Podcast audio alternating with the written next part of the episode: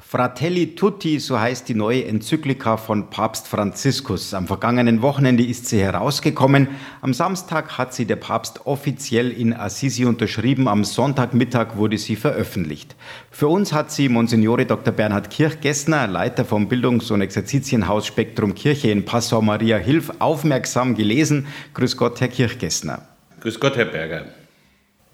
Herr Kirchgessner, wie schon bei Laudato Si, bei Fratelli Tutti bezieht sich der Papst wieder auf Franz von Assisi. Ist der Name Franziskus auch sein Programm? Das ist sein Programm und ich muss sagen, das hat mich anfangs überrascht, weil er ja Jesuit ist. Man hat gedacht, er kommt eigentlich eher mit dem jesuitischen äh, Gedankengut, mit, mit Ignatius von Loyola daher. Das ist es aber und das unterstreicht auch die Tatsache, dass er diese Enzyklika am Vorabend der Verkündigung am äh, Altar äh, in Assisi unterzeichnet hat, wo Franz von Assisi beigesetzt ist. Und ich denke, es gibt ganz starke Parallelen äh, in der Sichtweise des Franziskus, des Heiligen und Franziskus des Papstes. Franz von Assisi kam er selber aus einem sehr wohlhabenden Haus. Es ging ihm gut, er lebte im Wohlstand, vergleichbar vielleicht heute mit dem Westen, bis zu dem Tag, an dem er entdeckt hat, es gibt ja noch ganz andere Menschen draußen vor der Stadt, im wahrsten Sinne des Wortes ausgeschlossen. Die Armen, die Kranken, die Leprosen, die hatten keinen Anwalt. Also was wir heute im ganz großen Welt weltweit erleben, dieses Gefälle zwischen Arm und Reich. Das hat er in seiner Stadt erlebt. Und dann hat er begonnen, äh, durch diese Begegnung, vor allen Dingen auch mit dem Leprakranken, seinen Blick äh, seine Blickrichtung zu ändern, hat die Armen eben ins Visier genommen und ist einer ihrer Anwälte geworden. Und er hat erkannt, äh, aus einem reichen Elternhaus kommen, wer viel hat, hat auch die Verpflichtung zur Solidarität und zum Geben. Der Papst zitiert hier ein Wort äh, eines seiner großen Vorgänger, Gregors des Großen. Wer gibt, der gibt nicht nur aus seinem Überfluss, der gibt nicht nur, weil er vielleicht ein Almosen geben will, sondern der gibt den Armen im Grunde genommen das, was ihnen von Haus aus zusteht, aber vorenthalten wird. Es gibt ja lobende Worte für Fratelli Tutti, aber auch kritische, zum Beispiel von Frauenverbänden. Gerechtfertigt? Also man stößt sich an der Formulierung Fratelli tutti. Erstens, das ist ein Zitat, wörtlich übersetzt, ihr Brüder alle. Zweitens, äh, Franziskus wendet sich in diesen sogenannten Admonitionis, denen dieser Titel entnommen ist, im Grunde genommen sind es so eine Art Weisheitssprüche, zum einen an seine eigenen Brüder, da ist der Titel gerechtfertigt, zum anderen, wie er selber schreibt, an alle Menschen guten Willens. Und wer des Italienischen mächtig ist, der weiß, das ist eine inklusive Sprache. Wenn ich in den Raum gehe und sage Signori, dann ist klar, dass ich die Frauen und die Männer anspreche. Äh, heute differenziert man etwas mehr und die Fratelli waren schon immer die Frauen, die Männer, die Kinder, die Jugendlichen, da waren alle eingeschlossen. Also daran braucht man sich wahrlich nicht zu stoßen. Man stößt sich auch daran, dass er keine Frau zitiert und dass er gewisse Dinge äh, in thematisch nicht aufnimmt. Aber ich muss sagen, als Autor, ich bin selber Autor, äh, hat man gewisse Intention, etwas zu sagen. Und man schreibt ja nicht im Hinblick auf eine gewisse Klientel, die von einem ganz bestimmtes hören will, sondern ich schreibe das, was mich bewegt. Die Freiheit muss man ihm lassen. Warum er das dann nicht getan hat, da darf man sich nach Rom wenden und Franziskus fragen. Franziskus hat die Enzyklika zu Beginn der Corona-Krise zu schreiben begonnen und er kritisiert die Unfähigkeit hinsichtlich eines gemeinsamen Handelns. Äh, es gab ja kein einheitliches weltweites Agieren bis heute nicht. Wenn man sieht, wie in den USA mit dieser Thematik angegangen wird, wie leichtfertig die Gesundheit von, von Millionen Menschen riskiert wird, wenn man sieht, dass bei dieser ganzen Thematik die Länder Afrikas eigentlich völlig außen vor sind. Äh, von Entwicklungsminister Müller hat man gehört, dass es nicht weniger afrikanische Länder gibt, die über ein oder zwei Beatmungsgeräte verfügen, dann ist das etwas, was den Papst leisten, was eigentlich jeden anständigen Menschen zutiefst aufregen muss. Und hier hakt der Papst ein und sagt, es geht eigentlich nur noch, indem wir gemeinsam äh, handeln und global denken. Und es kann nicht sein, dass wir eine We-First-Politik fahren, nur an uns denken. Eigentlich muss es eine We-All-Politik geben. Wir nehmen alle in den Blick und wir müssen unbedingt wenn wir den Frieden in der Welt aufrechterhalten wollen, mit jenen Teilen, die unterprivilegiert sind. Sie sind im Grunde genommen nicht unterprivilegiert, sondern unsere Politik, unser Raubbau an den Energien, an den Bodenschätzen in dieser Länder, diesen Ländern hat ja die Länder zu dem gemacht, was sie sind, Entwicklungsländer. Und da glaube ich, müssen wir ganz gewaltig umdenken. Franziskus beginnt nach dem Vorwort mit einer heftigen Gesellschaftsanalyse. Was kritisiert er denn konkret? Ähm, der Papst, sagt er im Vorwort eigentlich schon, hatte die Hoffnung, dass die Pandemie in den Köpfen der Menschen doch etwas verändern wird. Und nun sieht er, nachdem doch die erste Welle vorüber ist, dass sich da eigentlich nichts tut. Dass man da und dort ein bisschen an Stellschrauben drehen will und dass dann der Zug weiterläuft wie bisher. Und er sieht, wenn der Zug wirklich so weiterläuft, dann läuft er voll an die Wand. Und drum setzt er zu einer schonungslosen Gesellschaftskritik an und auch zu einer Kritik an unserem Menschenbild. Was kritisiert er konkret? Die weltweit wieder auftauchenden und aufkeimenden Nationalismen. Man sieht sein Land, wie First und nicht mehr die anderen. Er beklagt die Geschichtsvergessenheit der heutigen Menschen, die Unfähigkeit aus der Geschichte zu lernen. Und damit ist er die Tragik verbunden, dass sich Geschichte unter Umständen wiederholt.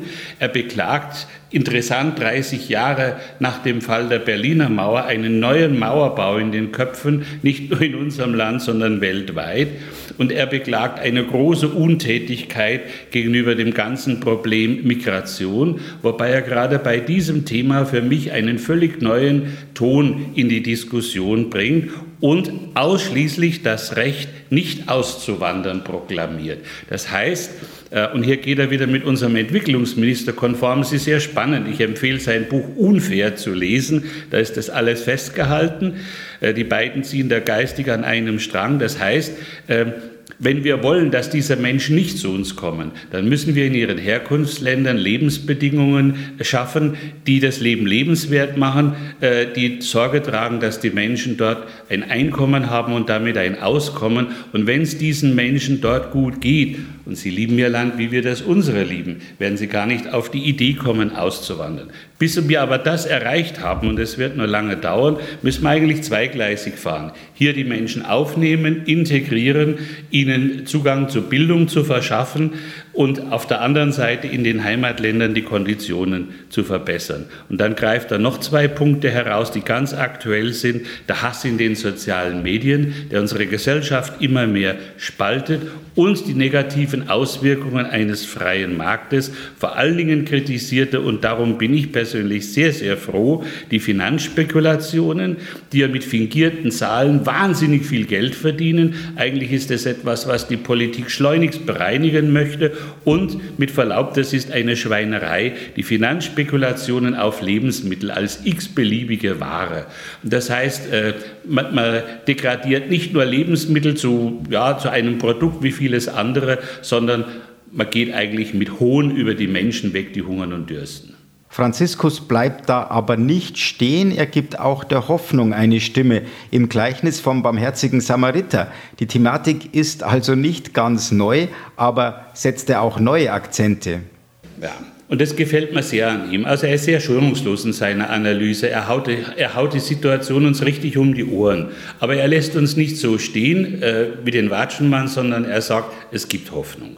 Und das äh, exemplifiziert er am Beispiel des barmherzigen Samariters. Wir meinen alle das zu kennen, man hört zu, man hört eigentlich drüber hinweg.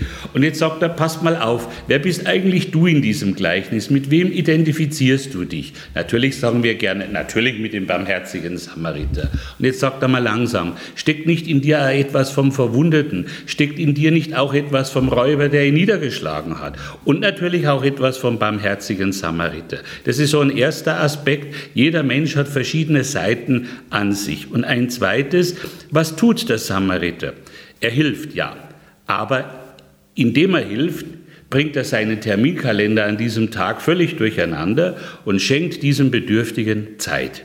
Und das ist etwas, worauf der Papst uns aufmerksam macht. Leben ist nicht einfach Berechnung, Leben ist Begegnung. Und dazu braucht es Zeit. Und das haben wir ein Stück weit verlernt, weil wir immer in Eile sind und, und ja, alles zurückweisen. Immer sind wir im Stress. Und da sagt er, Leben ist Begegnung. Ja, es geht ihm also um Geschwisterlichkeit, soziale Freundschaft. Wo fehlt diese? Die fehlt uns ganz, ganz stark. Vor allen Dingen fehlt uns eine Grundüberzeugung, die da lautet, allen Menschen, wirklich allen Menschen, kommt die gleichen würde und die gleichen Rechte zu. Und der Papst leitet dies von Genesis 1.26 ab. Gott schuf den Menschen als sein Bild, als Abbild Gottes schuf er ihn. Das heißt, in jedem Menschen wohnt etwas Göttliches, egal welcher Ethnie, welcher Religion, welcher Zeit er angehört. Und darüber verfügt keine andere Menschengruppe, die hat nicht das Recht zu sagen, wir geben denen die Würde oder nicht. Darüber verfügt auch kein Staaten, kein Politiker, sondern das ist dem Menschen von Haus aus von Gott mitgegeben. Äh, Im Psalm 8 heißt es ganz wunderbar, Du hast den Menschen nur wenig geringer gemacht als Gott. Also mit welcher Auszeichnung, mit welchem Respekt wird hier vom Menschen gesprochen? Und wie behandeln wir die Menschen an vielen Stellen? Äh, das hinterfragt er sehr kritisch, ohne konkrete Beispiele zu nennen. Aber wenn man die Nachrichten einschaltet, hat man die ganz gut im Kopf. Also sein Plädoyer für Geschwisterlichkeit, für soziale Freundschaft ist ein Plädoyer, jedem Menschen mit Respekt zu begegnen und nicht nur das, sondern in jedem Menschen ein Stück weit auch Gott zu erkennen und ihm die Würde und die Rechte zuzusprechen, die ihm von Haus aus zukommen. Und darum erlaubt sich der Papst auch hier den Finger in die Wunde unserer Zeit zu legen. Wir wissen ja, viele Länder sagen heute, sobald man die Menschenrechtsverletzungen in ihren Ländern moniert, das geht euch nichts an, das ist Einmischung in unsere inneren Angelegenheiten. Äh, Länder im Osten sind ja da ganz stark mit diesem Pseudo-Argumenten. Der Papst sagt, nee, nee, das ist keine Einmischung in die inneren Angelegenheiten. Menschenrechte bestehen unabhängig von der Zeit, bestehen unabhängig von konkreten Menschen, Regierungen und Regimen. Das Menschenrecht kommt jedem Mensch zu. Und immer dort, wo diese Rechte verletzt werden, ist es unsere Pflicht, darauf aufmerksam zu machen. Der Papst spricht in diesem Zusammenhang von guter Politik. Was versteht er darunter? Das ist äh, ganz gute Wendung, ja, gute Politik. Was ist eigentlich gute Politik? Er sagt, gute Politik ist eine Politik, die eben dem Nächsten die Würde zuspricht und die ihm mit der nächsten Liebe begegnet, mit der nötigen Aufmerksamkeit. Und hier bringt er ein Stichwort in die Diskussion, äh, dessen ganz zentralen äh, Stellenwert in diese äh, Enzyklika einnimmt, das Gemeinwohl. Das Gemeinwohl heißt, äh, wir stellen das Wir über das Ich. Wir sehen das Ganze, wir sehen nicht den Teil. Wir stärken internationale politische Institutionen und Organisationen. So fordert er beispielsweise eine Reform der UNO. Und all dem müssen sich die anderen Dinge unterordnen. Das heißt, die Finanzwelt, die Wirtschaftswelt, für die er neue Ordnungen, gerechtere Ordnungen fordert, darf nicht die Politik dominieren, sondern hat eigentlich dem Menschen zu dienen. Auch hier kommt eben äh, die Rechte und die Würde des Menschen wieder ganz, ganz stark äh, in den Blick. Ähm, das Wir steht über dem Ich. Aber der Papst verweist nicht nur auf die große Politik, Herr Kirchgessner. Die Veränderung, so sagt er, beginnt beim Einzelnen, also auch bei uns. Ja, es gibt ein wunderschönes Gebet, das immer mit dem Kehrvers endet und fange bei mir an. Und genau das ist es ja. Und hier haben wir wieder die Parallele zu Franz von Assisi. Äh, wenn Franziskus gedacht hätte, naja, ich sehe die Armut, ich sehe die da draußen, aber was kann ich schon tun? Und wäre zu Hause geblieben bei den reichen Eltern, hätte sich für ihn und für die draußen und für die Welt dieser Zeit nichts geändert. Franziskus hat einfach angefangen, nicht nur die Blickrichtung zu wechseln, sondern sein Leben zu ändern. Und so hat er ohne dass er das, glaube ich, beabsichtigt hat, Gleichgesinnte um sich gesammelt, die ebenso dachten und handelten. Und daraus ist eine gewaltige Bewegung im Mittelalter entstanden, die Franziskaner, die Minoriten, dann die Kapuziner, die ja wirklich äh, weltverändernd tätig waren und tätig sind bis heute. Fange bei dir selber an. Red dich nicht raus, dass die da oben mit was tun sollen, sondern beginne. Ganz einfach, ganz bescheiden. Da kommt es gar nicht auf die Worte an, sondern auf das gelebte Beispiel.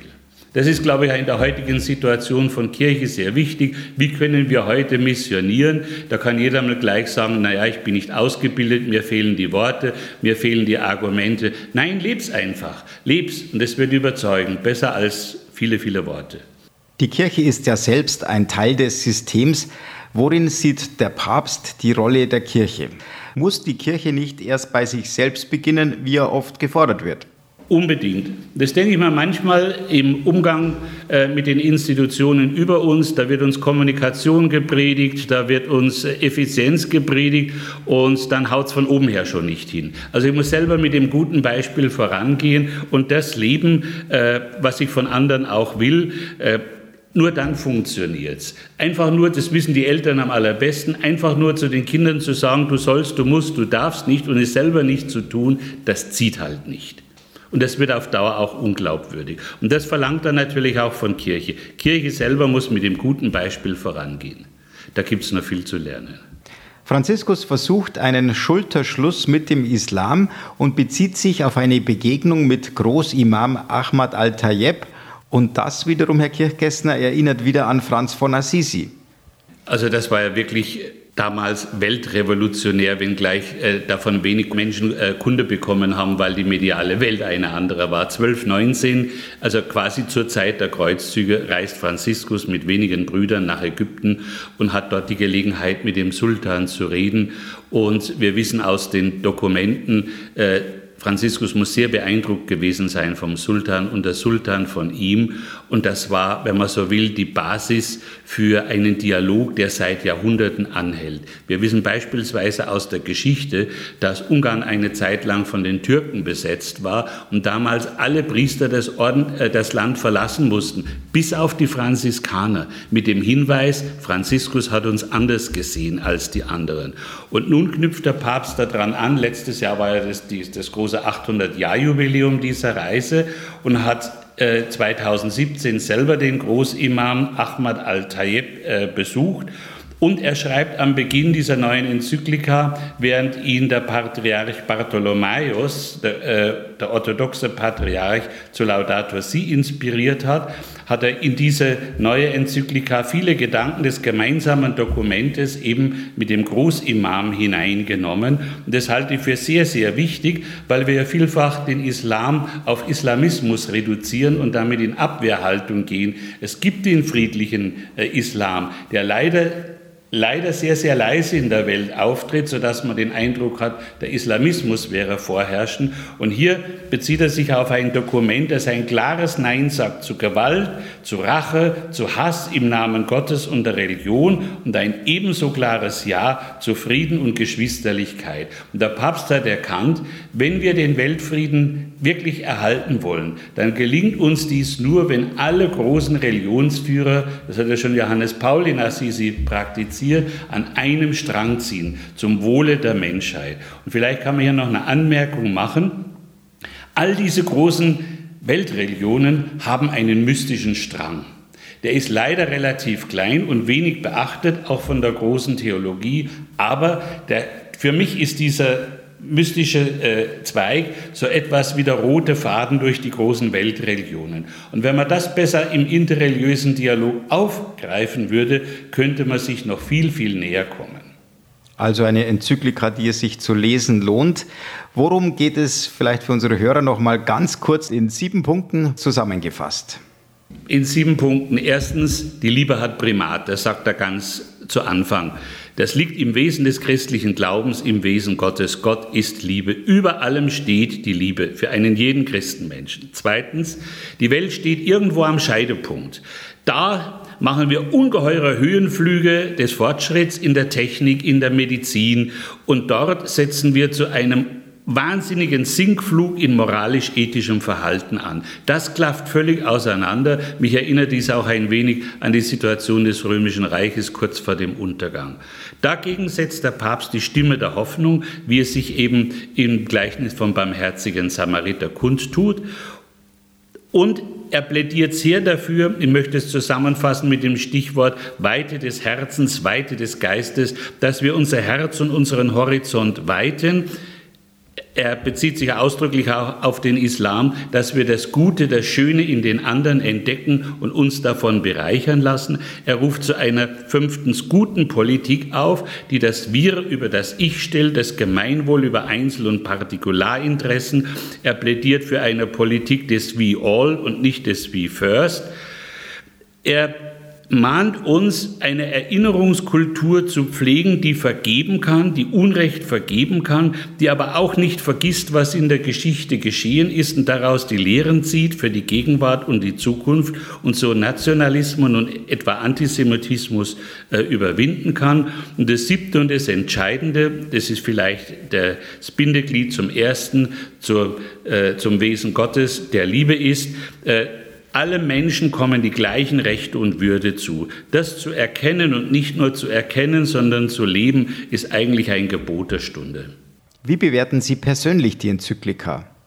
Ich bin sehr, sehr froh für diese klare Stellungnahme des Papstes und ich schätze ihn sehr, äh, weil ich es ähnlich pflege als Mitglied im Verein für klare Aussprache. Er sagt, was Sache ist. Er haut uns wirklich die Situation um die Ohren, aber er lässt uns nicht allein damit stehen, sondern er nutzt seine moralische Autorität, die er Kraft Amtes hat, um äh, für den Frieden, für die Gerechtigkeit, für die Geschwisterlichkeit einzutreten. Und wenn man dann auch noch sein äh, eigenes Lebensbeispiel sieht, sein demütiges Auftreten, seine Bescheidenheit, dann kann man nur sagen und hoffen, dass all dies wie eine natürliche Kraft wirkt, die zur Durchschlagskraft wird, die Menschen aufrüttelt und doch äh, dahin bewegt, äh, zu dem Gebet, von dem wir vorhin sprachen, zu sagen, und fange bei mir an, ja, ich muss was ändern. Und Herr Kirchgessner, wer mehr wissen will, der kann sich bei Ihnen im Haus genauer informieren. Genau, am Mittwoch, 14. Oktober um 19 Uhr werde ich etwa eine Stunde lang in die Enzyklika einführen. Jeder ist herzlich willkommen. Nur unbedingt telefonisch anmelden. Aufgrund der Platzbeschränkungen durch Corona müssen wir unbedingt eine Liste haben und Überblick, wer kommt. Herzlich willkommen. Die neue Enzyklika von Papst Franziskus Fratelli Tutti. Vielen Dank fürs Gespräch, Bernhard Kirchgessner. Bitte gerne.